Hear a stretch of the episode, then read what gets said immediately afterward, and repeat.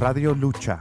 Radio Lucha is a podcast project produced by the Raza Press and Media Association. The goal of Radio Lucha is to provide a space for the voices of independent grassroots struggles for self determination on the question of prisons, migrante rights, mujeres, education, media, community, politics, y cultura. Que Vole Raza is a podcast show of Radio Lucha, a project of the Raza Press and Media Association. We are a show that focuses on interviews and discussions with those that are on the front lines of struggle for self determination and liberation. We are broadcasting to you from the city of Chiques, Califas. All right, welcome to our October 2011 show. Uh, we we have a great show today. We have two guests coming in uh, from our phone lines and going to be discussing two important things that are near and dear to my heart. Uh, as myself as a former teacher and also somebody that does organizing work around prisoner rights. We have Kelly Flores, who's going to be coming on. She's with UTLA uh, in Los Angeles, among other organizations. Going to be talking about what's happening with the Occupy LA USD movement. And then after that, we're going to play a few songs and in between, uh, in the middle and the end. And then after, we're going to be uh, having our second guest, who is Manuel La Fontaine. He's an organizer up in the Bay Area. He's a formerly uh, former prisoner who is now an organizer in the community. So that's our show. Uh, but before we we start off, you know, I'm uh, we're happy to have for the first time here in studio uh, at Radio Lucha is our, our, friend Julio Julio Alcala. He's been organizing in in our county for as long as I've been organizing, which is at least 15 years. How you doing, carnal? I'm great, man. Thanks for having me over. You guys are putting on a great show. Yeah, you know, look at look at you know, um, uh, we have some of these tools at our disposal. You know, Louis here has brought his experience in organizing uh, podcast shows such as this out in East Mich- uh, in Michigan, where he was at. Uh, with Radio Free Aztlán, and so you know this is this is a uh, the West Coast version expansion of this project because you know there's not enough of our voices in the mainstream corporate media. So this is our way guerrilla radio warfare, if you will, of coming in and putting down some of these these issues that aren't coming on. You know what I'm saying? I hear you, brother. And this this whole new wave of pirate radio is what I call it. Is really putting in a lot of uh, good voices out to the public, and I think the public is really, really enjoying that. Right, especially because you, you know, we in, in one of the um in one of the columns that's going to come out on the Guerrero de la Pluma uh, this this uh, winter. So uh, that we want you guys to check out at the razapressassociation.org. It, it, I, I wrote a piece uh, that that talks about that. You know that talks about what we call the fallacy of free speech and access to the, the press within the capitalist center, where where you have a handful of corporations controlling all of the media. And what's shown on one channel, you switch over, they're almost exactly talking about the same thing and then they repeat itself and repeat itself 24 7 plus a bunch of commercials in between. You know what i mean? Right right. It's like everybody's looking at the same kind of wizard of oz world but we all know what's behind the curtain right? That's right. You know that's funny that you brought that up because uh, we were just talking about the wizard of oz recently you know uh, where where where you know there is a, per, there's this these corporations. Facades, yeah there's yeah. these facades.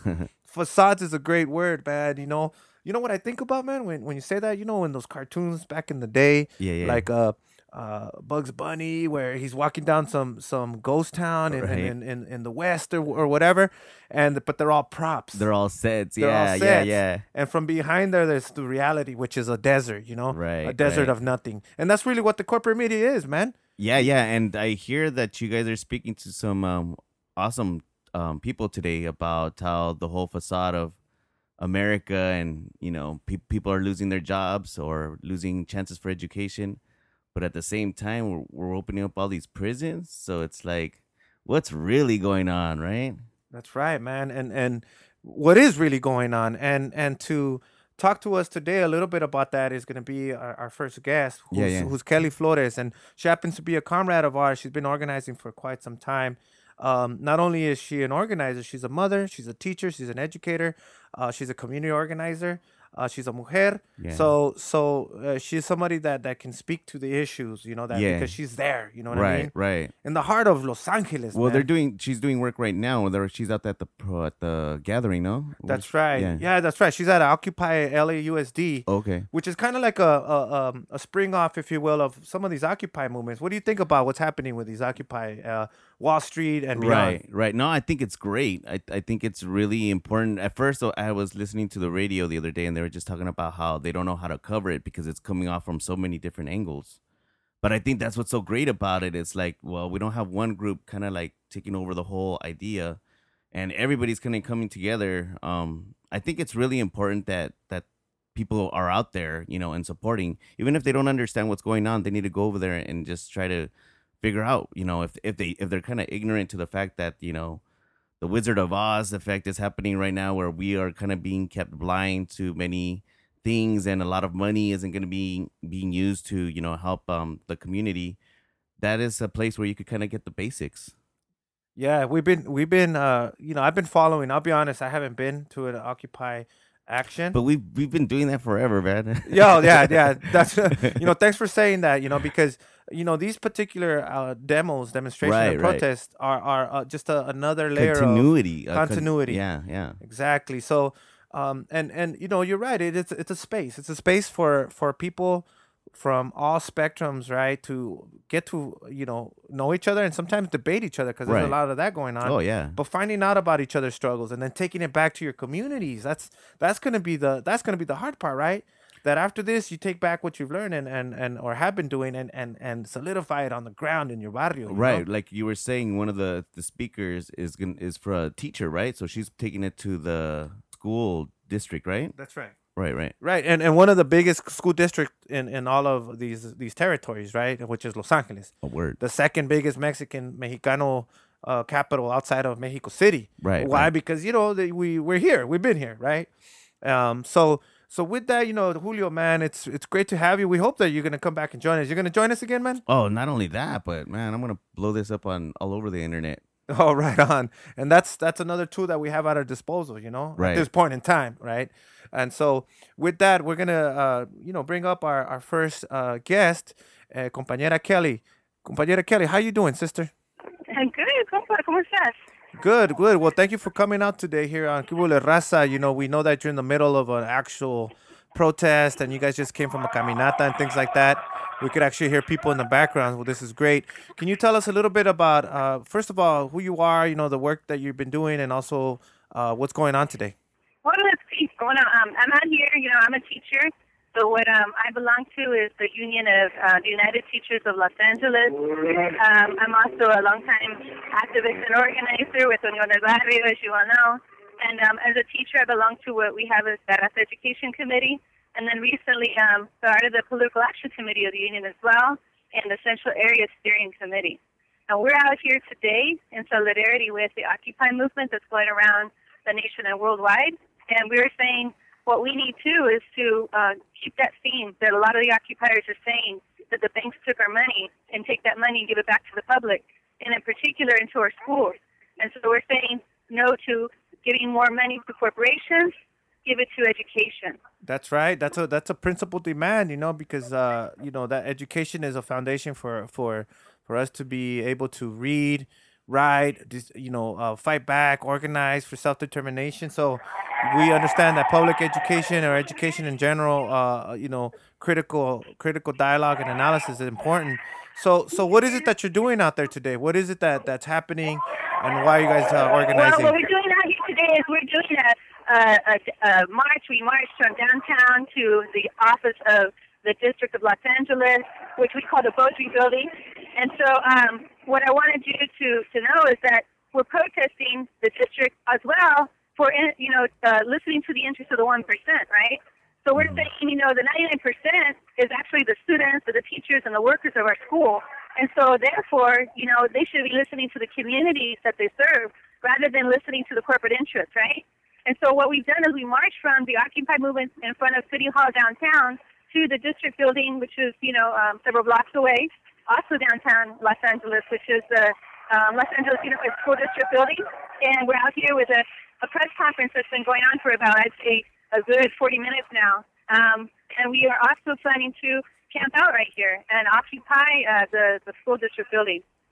Okay, so so who's being affected by by the cutbacks? You know, like you mentioned, uh, the students, teachers, and all that. Who's being affected, and or how is the the how are the schools being affected by all these cutbacks and and uh, you know with the money going out to the banks and corporations?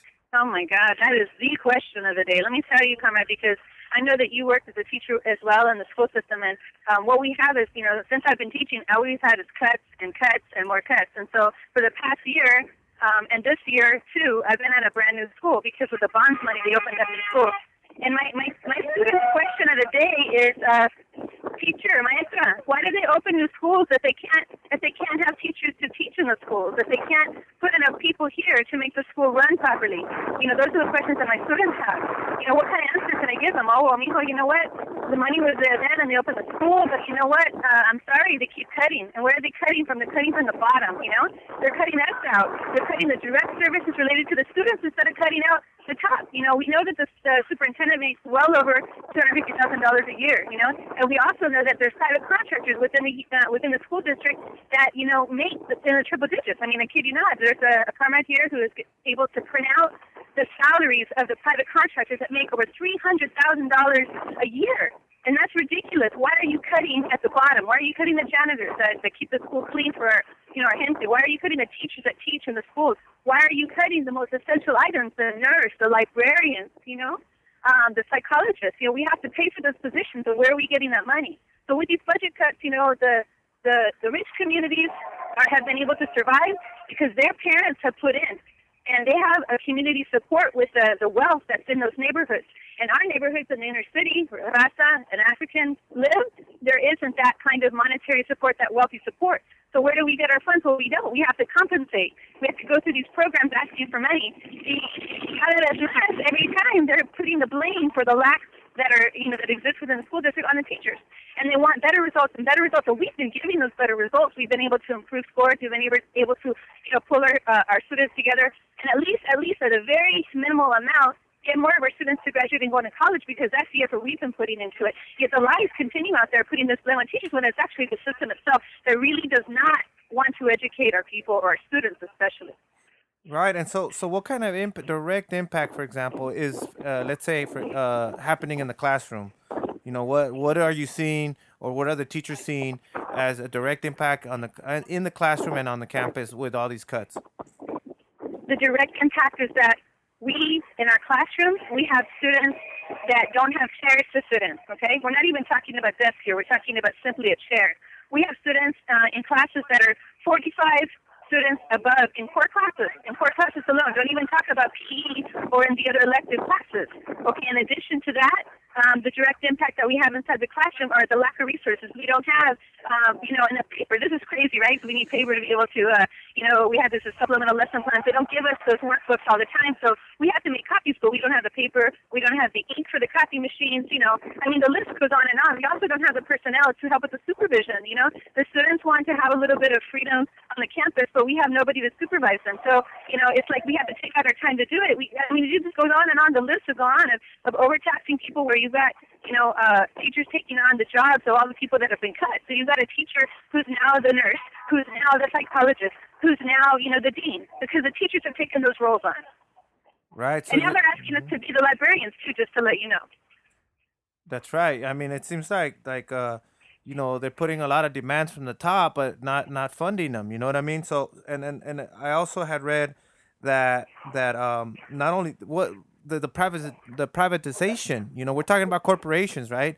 How do you That's all right. see the whole pri- privatization of, of the schools? You know, how's that looking? What is it? How does it look for um, the privatization for our schools? Well, you know what? You, you have these people bidding for our schools, right? You have like these uh, multimillionaires coming in and um, like Eli Broad and Company own actually the building that the district's occupied on, and trying to um, force us to, you know, um, take on their, you know, their curriculum, for example, or if they produce like, you know, the textbook companies, you know, everybody's got to purchase a certain program that supposedly is going to improve, you know, the test scores.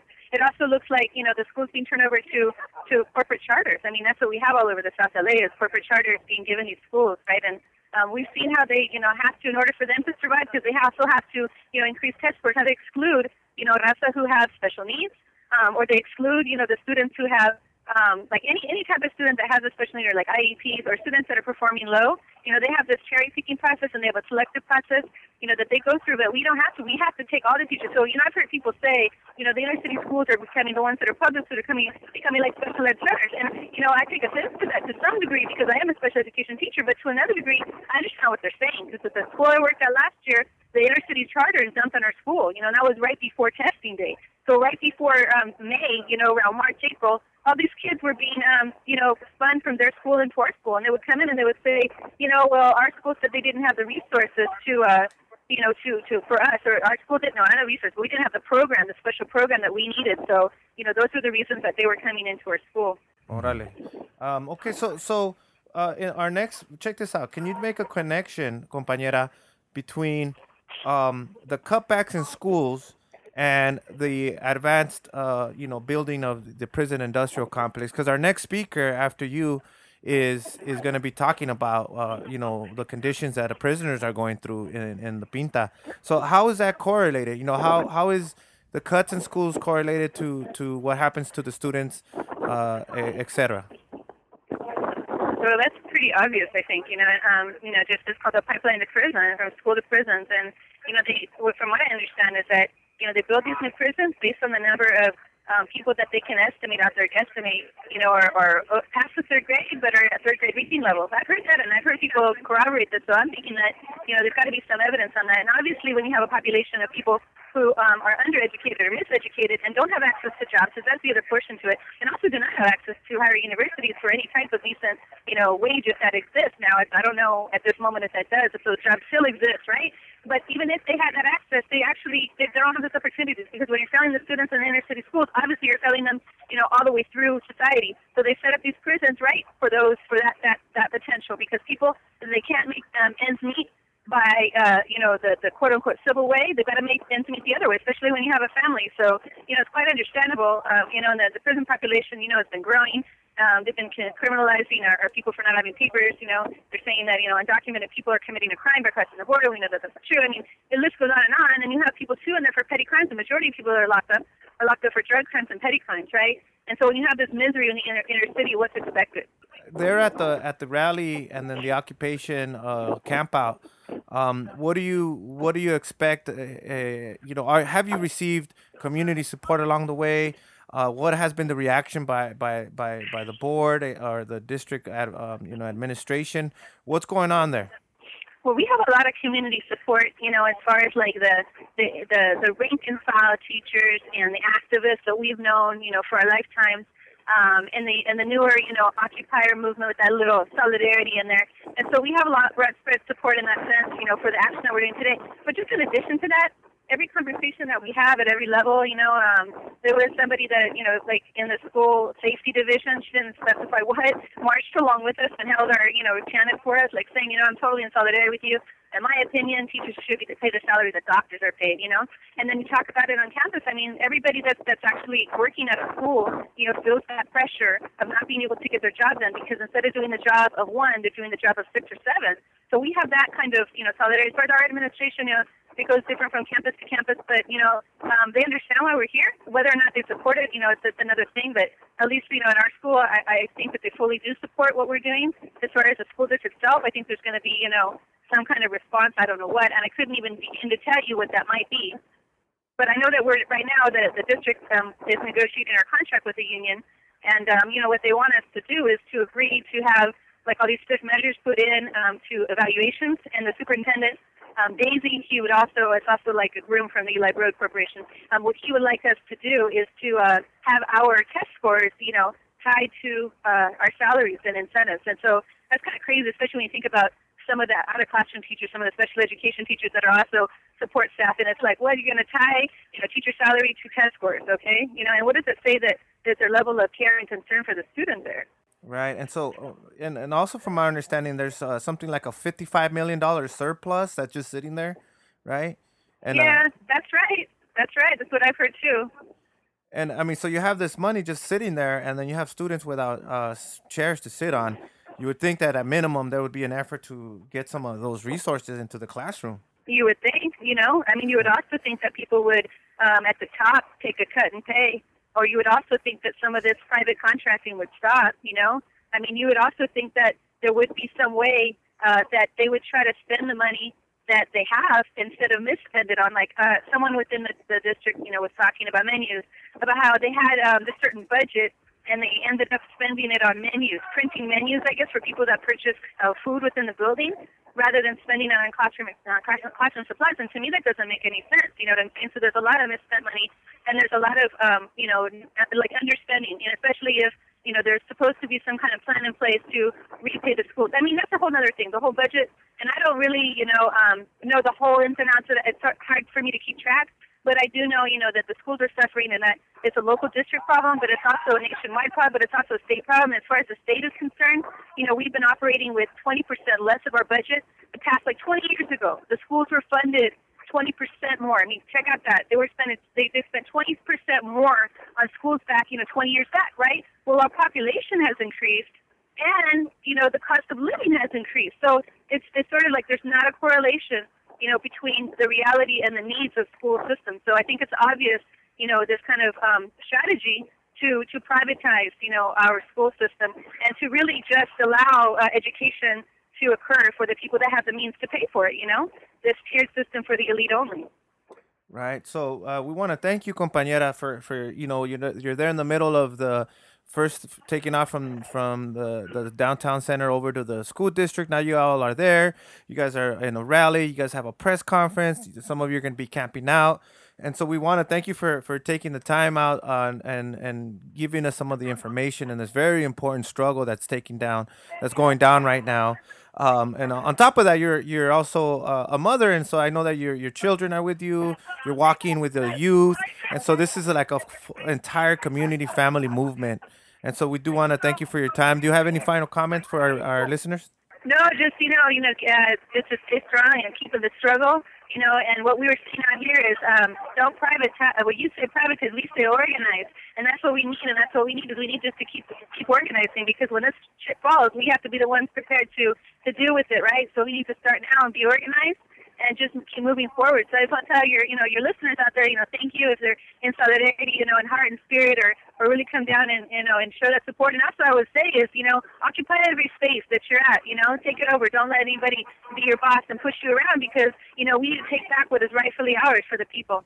Right on, and and and while you're still on the line, I'm gonna go ahead and give out a, uh, the numbers here that we got from the your uh, Occupy LAUSD website. The number to call to get a hold of some of the organizers of LS Occupy LAUSD are 323-500-0232, or you could just check out the website at www.occupylausd.org. Órale, pues, muchas gracias, compañera. A ustedes, muchas gracias. Buenas tardes, felicidades. Nos miramos. Nos vemos. Órale. Thank you very much, Kelly Flores, for all your wonderful words and your wonderful actions. This is our first song for today. It's called Caminaré with Fabi, featuring Big Dan. Todavía nos están sacando de nuestras viviendas injustamente, todavía nos están subiendo la renta diario, todavía no tenemos lugar donde vivir, todavía estamos viviendo en cuartitos con, con toda nuestra familia dentro, todavía nos siguen hostigando día a día, nos cortan los servicios, no tenemos salud médica que es buena y digna y gratis como debería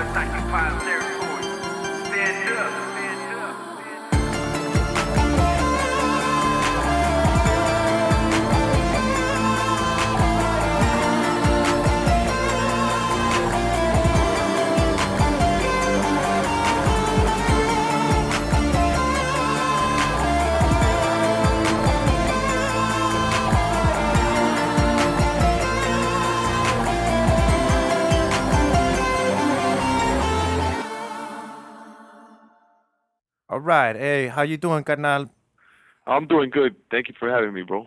Yeah, you know what, man? Thank you for taking time from your day. Uh, we know that, you know, as organizers, we always say uh, in our interviews, because we try to interview uh, mainly organizers, activists, people uh, uh, in the struggle, it's hard to find some time, you know, to reflect and, and, and uh, ask questions and learn from each other's struggle. So, you know, we appreciate your, your, your time here with us today. Um, so, so, este, you know, we, we were talking about uh, what was happening with the brothers, uh, in particular that that were doing the hunger strike.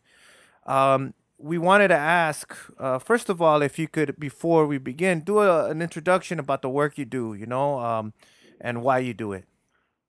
Sure, sure. So now, first of all, thank you also for covering because uh, a lot of people out there really believe in justice, or they think they do, but they don't cover real justice or the fight towards obtaining, securing, you know, real democracy, justice. So it's important for me to give a shout out back to all those comunidades and people who are actually taking the time and sometimes risk because when you're doing this type of work, you take a risk and push, pushing yourself out there, especially when people don't agree with your politics are ready to assassinate your character. So gracias to the emisora and to everyone out there who's listening as well.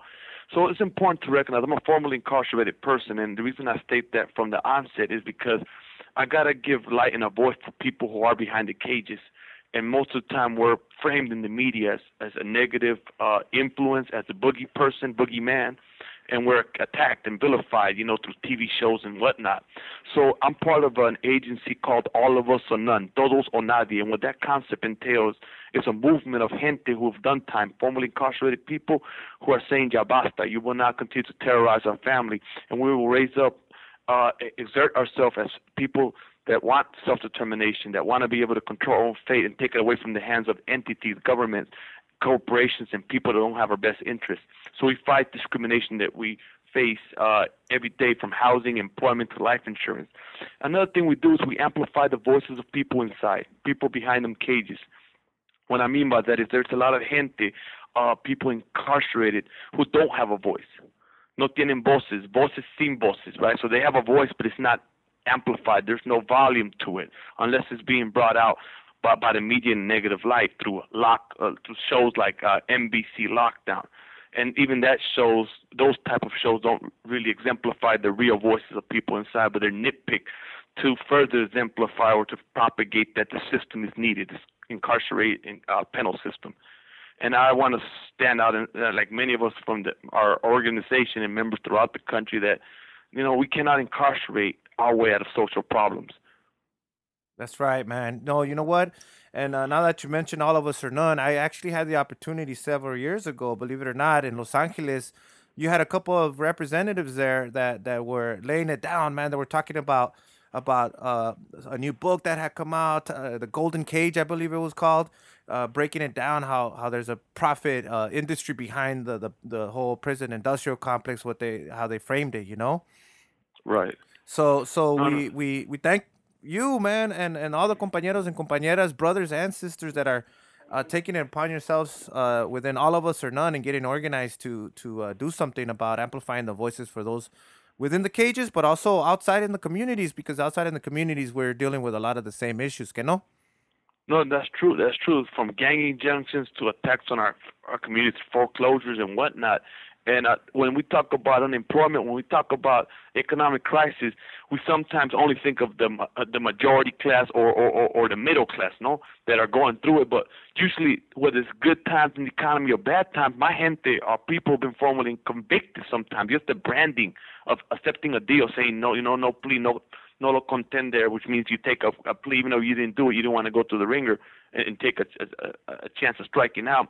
That branding can exclude you from living your life like most people do here in America, you know, and the privilege being able to have housing and employment. So it's important that these attacks on our community, when they're being attacked, this is a population that's always going through, and that's the immigrant community and that's the formerly incarcerated community. And we're both the time being thrown under the bus by everyone. Sometimes it's each other. It's uh, because our politics might necessarily be uh, aligned with each other. And the reality is that we're being oppressed, regardless if you're from the LGBT community, the immigrant community, or a prisoner or a former prisoner. That we're all being uh, attacked. And I think it's about coming through with the united front and saying, you know, that's that's enough, and now we got to re- reassert ourselves as human beings and, and, and fight for human dignity.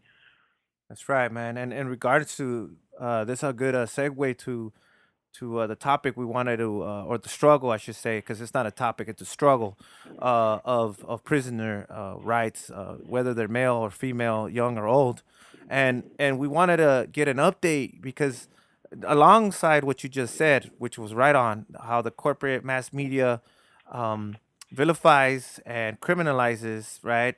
It also sometimes just literally deletes or does not even report at all on what's happening with something like, for example, uh, the prisoner hunger strikes that, that were being led out of first with the brothers and, uh, and sisters up in the north uh, of California, in particular in Pelican Bay, and then it spread across. So we wanted to give a space in our show for today here in Que Vole Raza to talk about that struggle and what happened, where it's at, and how people could uh, continue to be involved. You know what I'm saying? So, can you give us a little bit of a breakdown on on on, on that particular struggle? No, most definitely, and, and you know, it saddens me before we start that they had to go through this way. You know, nobody wants to self-destruct. On July 1st, after years, after different challenges to try to stop torture, um, people inside Pelican Bay State Prison, other prisons decided to go on hunger strike to oppose. It was a peaceful hunger strike to oppose torture. And when I, I'm going to go into more detail, but I want to explain what torture is. Torture is being left in a cell as big as your bathroom with no windows for 15, 20, or 25 years.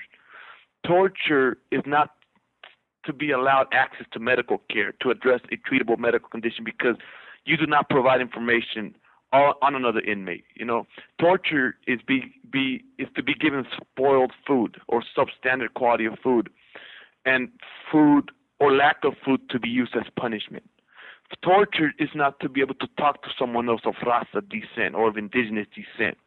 So for those of us who are listening, imagine if you can't talk to your jefita, your sister, your brother, your son for years because you don't want to compromise your human uh, value, human dignity. You don't want to give up and say, I don't want to, I want to, I want to give up fighting for the rights of other people in, in, in developing countries or outside here in America with so much homelessness going on. I refuse to say that I'm I support the status quo because when we start talking about what CDC, California Departamento de Corrections, it's not even about rehabilitation, so I won't even mention the R aspect to it, because there's no rehabilitation inside of CDCR. So when CDCR is basically pushing out the notion that these people who have gone on hunger strike are the worst of the worst, that they are uh, the, the worst kind of person in the in the world, right? That does that's just being done to justify their torturous, barbarous actions. ¿Me entiende? So these people are basically torturing people under the guise that these people deserve to be tortured because they are the worst of the worst. They're the gang members, y lo que sea. But the reality is, from my own personal experience as a prisoner inside CDC, they can't get any worse than, than CDC. Because the minute you're inside, there's no transparency, there's no accountability. There are guards there who are trying to make your life as much miserable as possible. And what happens is that you have conditions of confinement that don't that you wouldn't think happen within Americans' uh, territory, you know. Mm-hmm. But international human rights bodies have declared long-term isolation as a human rights violation. So when these people are being held in these uh, soundproof cells for 15, 20, 25 years, I think a month is a long time to be without talking to somebody else. So to be held that long and then being told that in order for you to get out, you got to snitch. It's not even about snitching no more. It's now about humiliation. They want you to go back and say, I don't believe in Emiliano Zapata.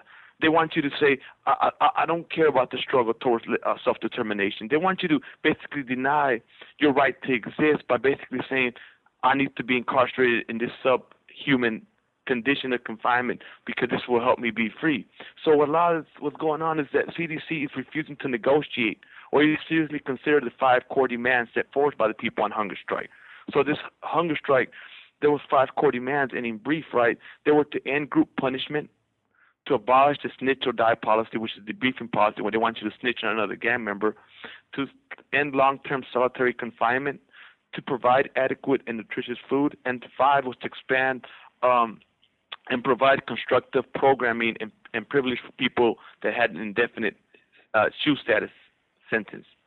So it's important to recognize that when we're talking about people in La Cárcel, in La Pinta, these are human beings, and they were these people that went on hunger strike were not asking to be released. They were not asking for five star uh, or for uh, privileges or, or, or incentives to accommodate the people on five star hotels they were just basically saying, treat me as a human being. If you want me to go home and be a contributing member of La Sociedad, of our society, treat me as, as, as you want to be treated so I can be able to go back to my family.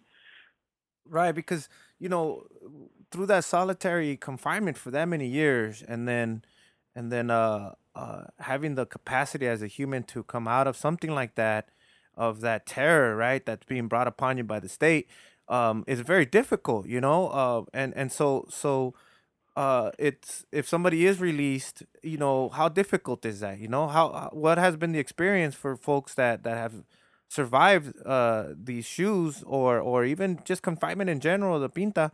How difficult is that to uh, uh, you know come back into into las comunidades? You know, can you speak a little bit to that?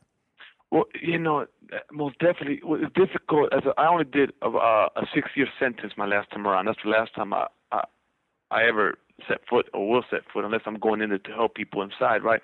It's hard because I want to equate that to post what they call PTSD, right? And this is a psychological term that comes out in the DSM manual, right? And for me, it's even deeper than that. It's post colonial stress disorder. And what I mean by, by that is that you, you, you come out like somebody's coming out from a war torn area, either Iraq, Somalia, Afghanistan, you know, look, say, I, I, and you come back here because you you have uh, conditions of confinement that mimic that of war-torn areas, you know, where guards are setting up fights, where guards are, are making sure that people are divided so they can be able to rule them, you know, in, in, the, in the most inhumane way as possible for, for them to make sure that energy and focus is not on them, but on the people fighting each other, the, on raza on raza, black on brown, black on white, you name it, right? So you have you have to live with false enemies because most times people who really understand where they come from, they know that at the end of the day, the real enemy are the guards. The real enemy is the administration that wants to keep us fighting. So, you know, Pelican Bay State Prison, for example, was designed to be the end of the line. And by, by that I mean the model for not only prison in the U.S. but throughout the world to follow when it comes like the end of the line as tough being as tough as it gets. Mm. And I haven't done time in Pelican Bay, but the stories that I got from people inside. It's like they have a, a doctor, a chief medical doctor out there, uh, Sayre, who's considered Doctor Death, Doctor Muerte, because he's no joke. People are afraid of him. When you got convicts who are afraid of another human being, people that are supposedly the worst of the worst, right? But they're really just human beings who have been tortured. When they're saying, "I'm afraid of that doctor," it's because he has a history, from my understanding and from that of inside of of, of inflicting pain, torture, and in some cases death. When you have guards there who who who reject uh, or who don't necessarily pay attention to people inside, who during the hunger strike, uh, as a form of extreme retaliation, withhold water and vitamins, you know, in, in certain pintas. When when when when there were reports from prisoners that many men were collapsing in their cells and the guards were doing nothing when alerted, you know, when we we have reports that the infirmary was so full and that prisoners needing medical care were being transferred out to different places, you know, so the, all this was going on instead of addressing the core, the five core demands. It would have been simpler. It would have been more honest. It would have been more humane to at least look into that and say, well, I'm going to figure out how do we work towards that. And I think it's important to recognize that sometimes in the back of our minds, if we don't understand pandillas, if we don't understand the culture of so-called gangs, that we get this notion, ah, so, so, son los peores de peores, son los, you know, los pandilleros. They deserve nothing but to be treated as the way they treat people. We have to, tenemos que entender algo. We have to understand something. Is that the minute you become organized, you begin to organize yourself and others inside for better conditions of confinement, to be treated as a human being, to be able to better yourself, if the minute you become a candidate for the OYO, for the security housing unit. Mm. Does that does that make myself clear on that? Yeah. In, in other words, when when you become a, a, a human that's working to build a, a, more beautiful society based on the basic social justice values, um, all of a sudden you become a target. And and so in other words, you're trying to bring positivity out and they come down with a heavy hammer of, of repression. Correct. Correct. You cannot get caught with a book on Che, for example. You cannot get caught on books exemplifying the life of Tupac Amaru and all the freedom fighters of, of South America. You can't get caught with books around like George Jackson, Blood in My Eye. You can't get caught with certain books that the institution has deemed to be gang material. But hmm. Damn, when we look at it, some of these books material? are just asking or are, are framing the, the, a different world, right? A vision where a world without capital or, or, or, or, politics transcending human consideration. A world where people are valued over a lot of these other things that are very meaningless or that are more material, you know? So it's important when we start, when we hear the terms, oh, los pandilleros, the worst of the worst, that that's the smoke screen of CDCR. That's what they're pushing out to cover their maldad, to cover the the the, the, the torturous uh, uh, uh, behavior against pre- people inside. You know, because they want to keep us divided. See, as long as they keep me fighting somebody from LA, as long as they keep an African trying to hurt a white person or a white person trying to hurt a, a black person, they can continue to, to, to profit off us. They continue to give the notion that we need to build more prisons while our schools are being shut down. They continue to give the notion that we need cárceles. And the reality, we put more energy into healing, into our comunidad, into our familia, the cornerstone of our society, of our world, right? Then, of course, a, lot of problems will solve themselves. But this multi-billion dollar industry of profiting off prisoners, off their families, of the military, and all, all these stuff are inter, inextricably interrelated.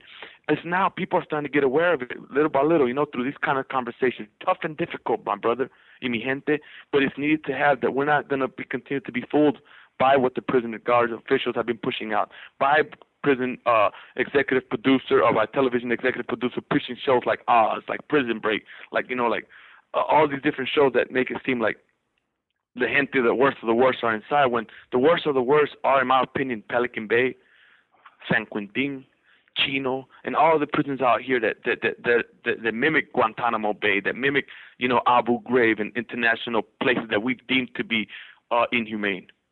Yeah, yeah. In other words, it's it's uh, one definition somewhere, like in in Guantanamo and uh, uh, detention uh, concentration camp uh, being held in in Iraq or Afghanistan, there's a certain definition of what's humane, what's inhumane. But here in these territories, you know, that just kind of goes uh, under the rug, you know?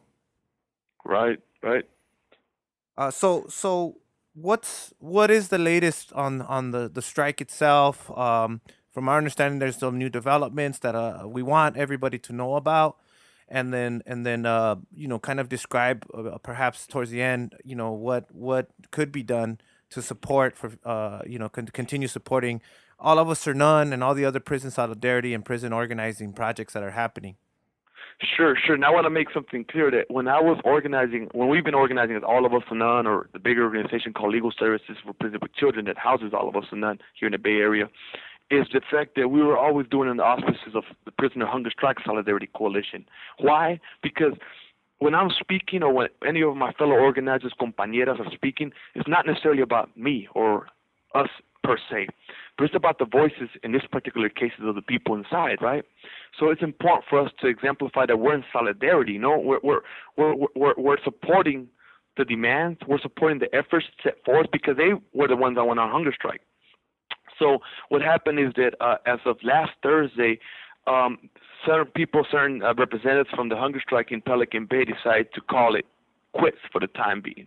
Because the purpose of a hunger strike, for those people who are not familiar, is that it's done as a last resort. Una huelga de hambre lo hacen como algo que no, ya no se puede hacer nada más, ¿me entiende? No quieren uh, tomar violencia o, o, o, o, hacer acciones de violencia, no quieren hacer acciones que van a poner gente en peligro.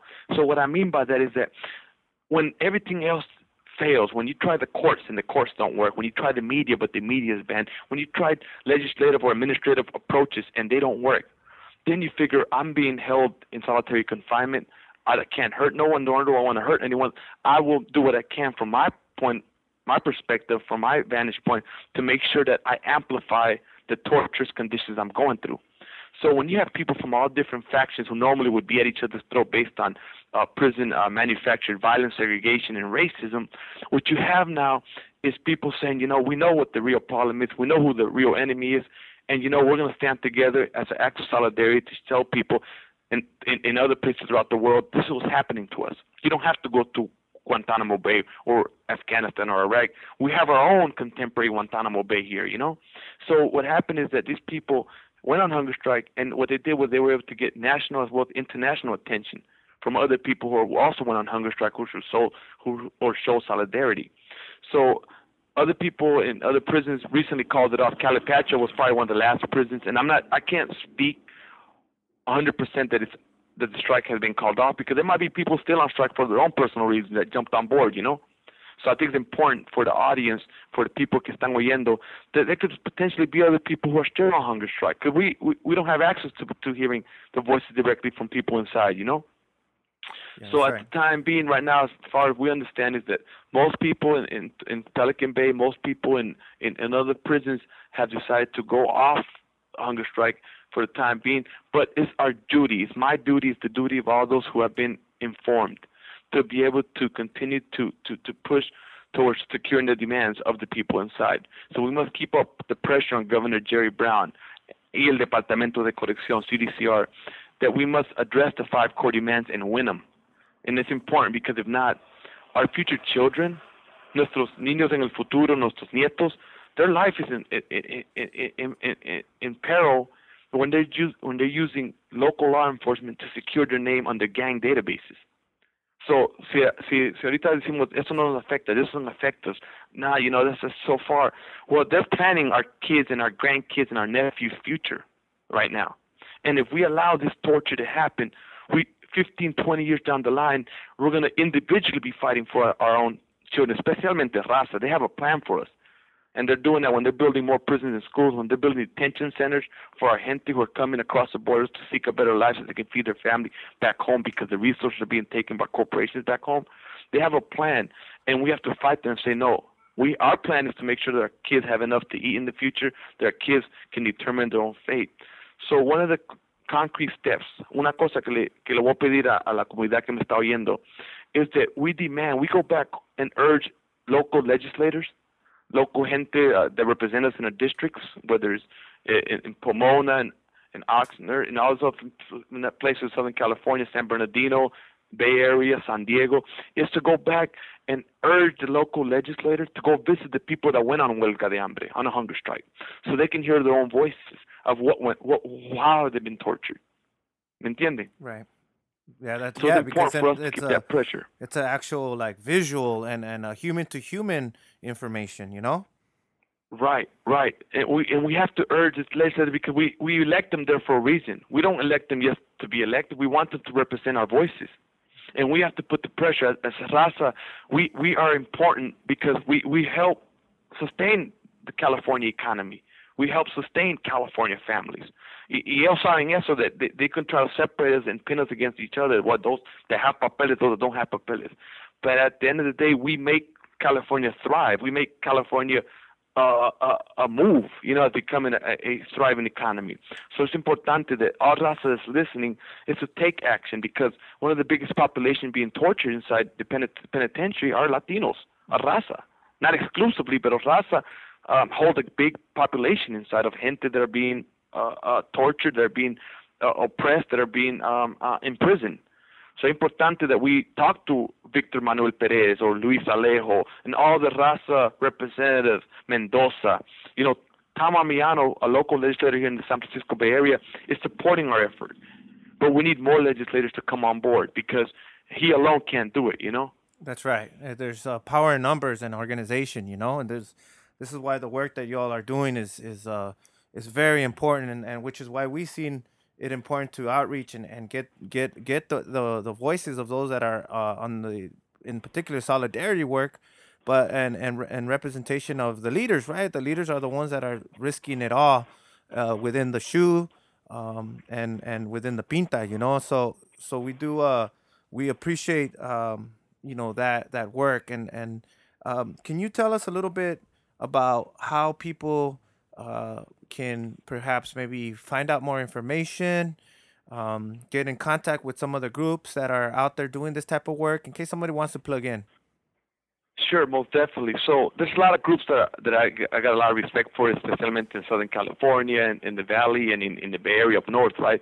But the website that I will push out first before I go in there is uh, Prisoner Hunger Strike Solidarity dot wordpress dot com. Once again, it's prisoner hunger strike solidarity dot wordpress dot com. Sometimes you put in the word hunger strike solidarity or prisoner will get you that website right or they can call here at, the office here with with one other, another agency that's been doing an organization that's been doing a lot of good work critical resistance at 510-444-0484 and then down there is we have the Juice, uh, Justice Coalition in LA area we have different agencies who are doing do, are doing great great great work you know and the main important thing is is that if you know the leaders emerge every day you know leaders emerge not only in the prison system who are not necessarily considered leaders by the administration or by other prisoners but the way I define the palabra or the, the leader mm-hmm. is people doing the everyday work towards you know towards uplifting their community towards self determination and they, sometimes they emerge off a phone call sometimes off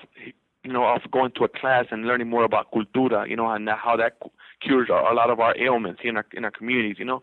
So don't don't we can't wait for leaders. Is what I'm trying to say. We are our own leaders. We are our own liberators. And I think that's important for our community, those who are listening, to recognize that, like you mentioned, there's, there's numbers and power, but we need to be educated numbers. We need to be a, a population that has a rich history. Going back to our indigenous people, our gente indígena, tenemos una cultura y una y una historia bien bien bien rica que tenemos que que que que, que, capturar y apreciar y, y vivir, no? And that's important, I think, in my opinion, that that's how we start to move forward as as as as raza and as uh, and as in for our humanity as well. Right on, man. And before we let you go, my brother, um, my uh, compañero here, who's a, a, a guest host, Julio, um, he's here to read a little bit that we actually got from the website that you were asking us to go to.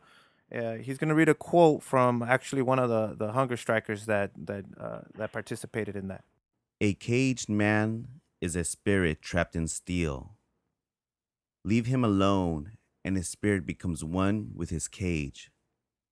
It's all he knows. Motivate him, nurture and socialize him, and his spirit soars. It's only then that the man realizes the difference between him and his cage, the reasons for it thus allowing him to finally be free from it. Right on.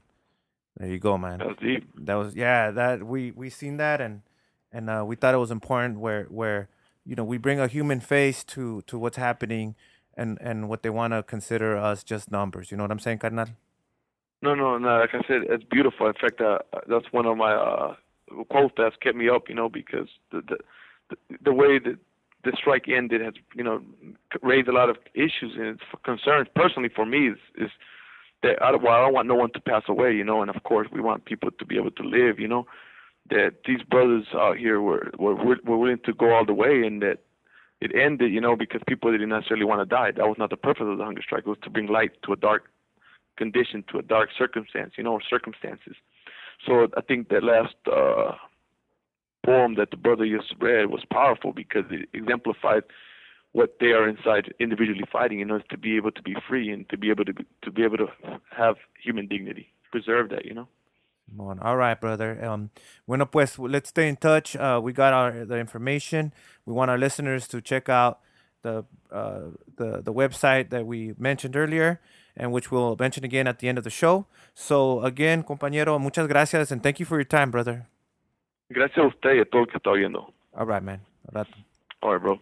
Órale, that was our carnal, our brother, uh, Manuel La Fontaine, organizing up in the Bay Area and beyond, working with a bunch of organizations from Southern California all the way to the Norte, all the way across state lines, doing what we need to do, which is uh, not forget that there's our uh, human beings behind the prison that do not deserve to be treated like if they're nothing, you know.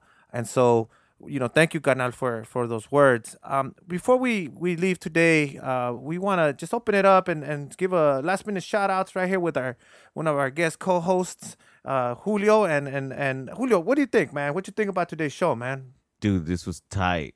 We podcasted out of La Colonia in Oxnard. And this is the first time I've ever done this over here. And so it was a lot of fun. I really want to thank Louis Moreno for uh, pulling me over in front of Guadalupe Church the other day and, you know, telling me that you guys were doing this. And Chavo, you're a great, great voice um, out here in, in Radio Land. So keep it up, man. You know, and, and I know I know a lot of people really respect you and really like to listen to all this knowledge. So thank you, thank you for bringing all, all your, you know, all your efforts together. Excellent, man. And look, man, like we said earlier, here we are in a little room. We barely fit in here, but look, we have all the tools necessary to to uh, you know bring the palabra out to the communities. And and and I'm happy that compa Louis ran into you uh, just across the street right here at Yeah. the church. You know, because you know we all have these skills and talents, man. Like you, brother uh, Julio. You know, you for the longest have been doing a lot of video, photography, you know, casting. You know, we uh, art in all its forms, whether Yeah, uh, art and media in all its form is a form of resistance, bro. what do you think yeah, about yeah. that? No, I think that uh different people have a different way of expressing themselves. You know, um I mean you could easily just compare it to introverts, outroverts. You know, some people like to be very vocal, very, you know, in front. Some people like to be behind the scenes. Mm-hmm. And so art kind of gives you that that element. Some people don't want to show up to a protest, but they will make a big ass banner that is just roaring, you know. Or some people will not go in front of, you know, a space, you know, and speak, but yet they will get on the microphone and just, you know, say some magical words that someone just needed to hear to make them go out into the streets and do what they have to do. Yeah, man. Just like when you read that that uh, that little poem excerpt from the prisoner that was in the hunger strike, Right. I know it hit my corazon just by you reading it. And for sure, I know brother Manuel, our, our guest today, he he lives and breathes that, you know, because he was there before. you know? Yeah, and it's once again, it was like those words, and just I mean, I got inspired. That's why I had to read it a couple of times just to get that full flavor, you know? Right, right, man. It's it's like you said, magical, man. Right. And it's it's that that uh, art and that that that power of of of the color. Creation, brother. creation, man. And so- So you know, it's it's been a great show. You know, we want to thank you all of our listeners out there, and if you can share this and spread it.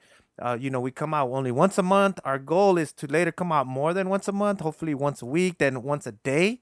That way, being rather than being by bombarded with commercials and corporate media, you'll be bombarded with uh, uh, love, revolution, cultura, Consciousness. consciousness, you know. So, uh, like we always do, we uh, uh, you already thanked them, Julio, but I want to thank uh, brother our producer Louis Moreno because uh, you know it was the i- idea and the vision of the Raza Press Media Association Right. to do something like this. You know, we were talking about it years ago, but now it's becoming to fruition when we Right. started in May.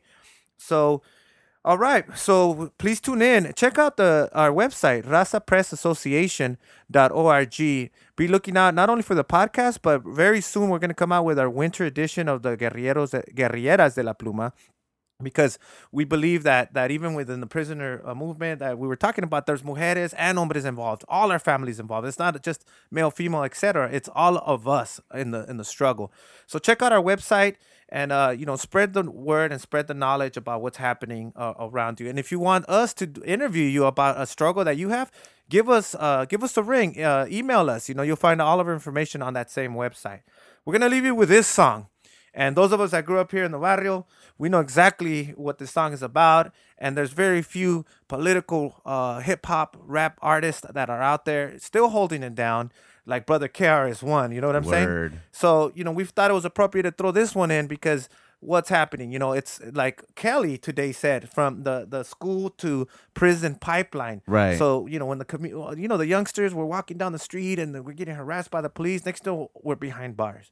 So this song talks a little bit about about, about state sponsored repression and uh and the and the prison, right? And and what's happening on the street with the pol- police brutality, which by the way, on October 22nd is one is a national anti-police brutality day and week. So be out there and if you could find any any way you could plug in to help either the teachers and students that are are, are organizing um, against the cutbacks and the prisoners that are fighting for basic human dignity. Orale pues, we're gonna leave you with That's the Sound of the Police by KRS-One. That's the sound of the police. That's the sound of the beast. That's the sound of the police. That's the sound of the beast.